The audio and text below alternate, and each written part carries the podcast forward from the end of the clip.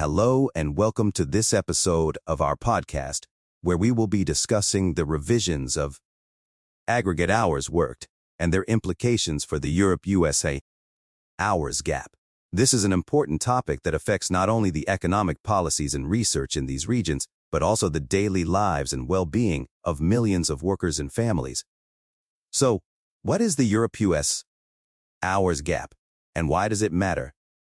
Simply put, it refers to the difference in the average hours worked per employed person between Europe and the United States. Historically, Europe has had shorter working hours and more generous social benefits than the U.S., which has been seen as a trade-off between productivity and quality of life.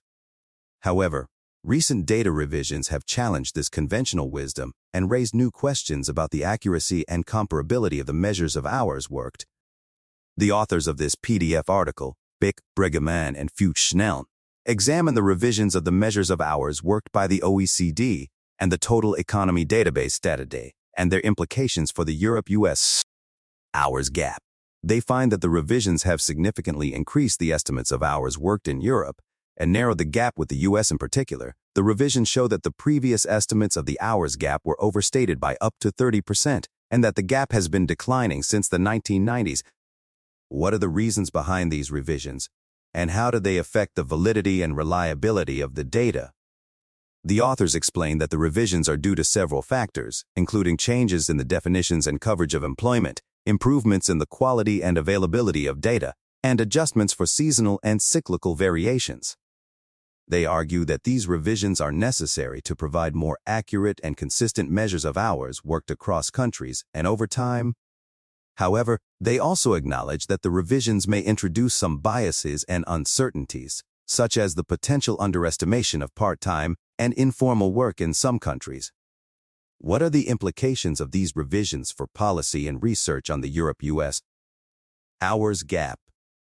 The authors suggest that the revisions challenge the previous assumptions and conclusions about the hours gap and call for a more nuanced and dynamic approach to understanding the differences and similarities in working hours between Europe and the U.S. They also highlight the importance of considering the broader context and factors that influence the choices and preferences. In conclusion, the revisions of aggregate hours worked and their implications for the Europe-US hours gap are a complex and evolving issue that requires careful analysis and interpretation. While the revisions have narrowed the gap and challenged some of the previous assumptions, they also raise new questions and challenges for policymakers and researchers. Ultimately, the goal should be to promote a healthy and sustainable balance between work and life, and to ensure that workers have access to decent and fulfilling jobs that meet their needs and aspirations. Thank you for listening to this episode, and we hope you found it informative and thought-provoking